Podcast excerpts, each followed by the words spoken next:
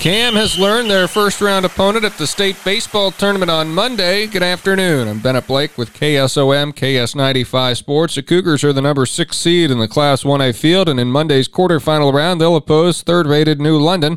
The Tigers are 28 and 1. New London is a three time state qualifier, including last year when they lost 4 3 to eventual runner up Key in the first round. We'll talk with CAM coach Dan Doherty to get to know more about New London coming up on a story tomorrow. One of the stats stands out about them, though, under three runs allowed in 22 of their 29 games played. They've only allowed more than four runs once. New London against CAM will have it on KSOM 4:30 p.m. Monday. Class 1A state baseball first round action from Merchants Park in Carroll. Winner moves on to the semifinal round on Wednesday at 7 p.m. to take on either number 2 Newman Catholic or Lisbon. The other first round matchups in 1A include 6th rated Northland opposing number 10 Kingsley Pierson. And the top seed is number one ranked and undefeated Remsen St. Mary's. They oppose South Winneshiek. In the Class 2A pairings at the state baseball tournament, they'll start on Tuesday next week. The 11 o'clock contest is going to be number two Estherville Lincoln Central opposing Interstate 35. And then at 1.30 in the afternoon, number three Cascade meets Mid Prairie. Number four Beckman Catholic will go against seventh rated Dike New Hartford. And a matchup of a couple of area teams. Number one Van Meter opposing Kuemper Catholic, 7 p.m. Tuesday of next week. For Van Meter, their 10th state tournament appearance and sixth in a row. They're the three time defending state champion. It's Kuemper Catholic's first time back on the field since they were the runner up in 2017. The Knights, like Van Meter, are also a 10 time state qualifier. State baseball starting on Monday of next week, and all the teams are now known. 3A and 4A held their sub state final round last night. Top rated Lewis Central advances to the state tournament for the first time since 2005. The Titans were a 10 0 winner over Glenwood and will go to state for a fifth time in their history. J.C. Dermody pitched a one-hit shutout with no walks and 11 strikeouts, improving to 11 and 1 on the season with a .80 ERA. Dermody has struck out 101 batters in 52 and a third innings pitched for the year. At the plate, Peyton Fort had a home run and five RBI, while Dermody, Britton Bond, and Casey Clare all had two hits apiece. Lewis Central State Tournament bound in Class 3A as the number one ranked team by the Iowa High School Baseball Coaches Association. Winterset advances to the state baseball tournament in Class 3A as well. How about the Huskies jumping on Webster City 19 to 5 with a nine-run first inning, and they did it for the most part off of Webster City starter Zach Divig, who came into the game 10 and 0 with a .56 ERA. He'd only given up 10 total runs all season.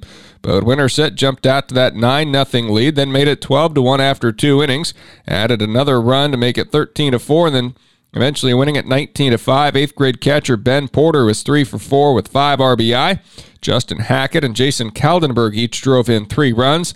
And Hackett, the TCU commit, pitched the win. Seven hits, two earned runs, walked four, and struck out 11.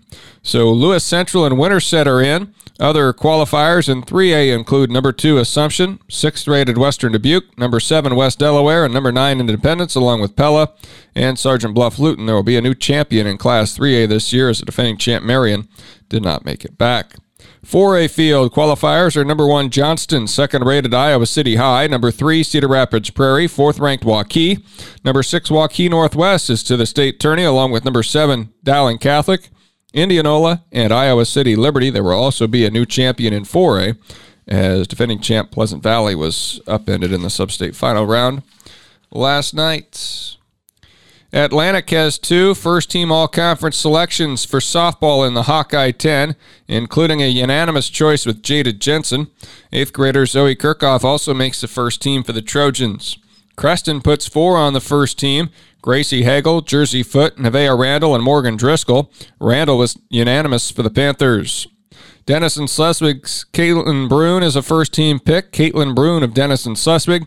Glenwood naming two, including unanimous selection Allison Kuntz and teammate Coral Matheny. Harlan's only first teamer is unanimous, Tiana Kasperbauer.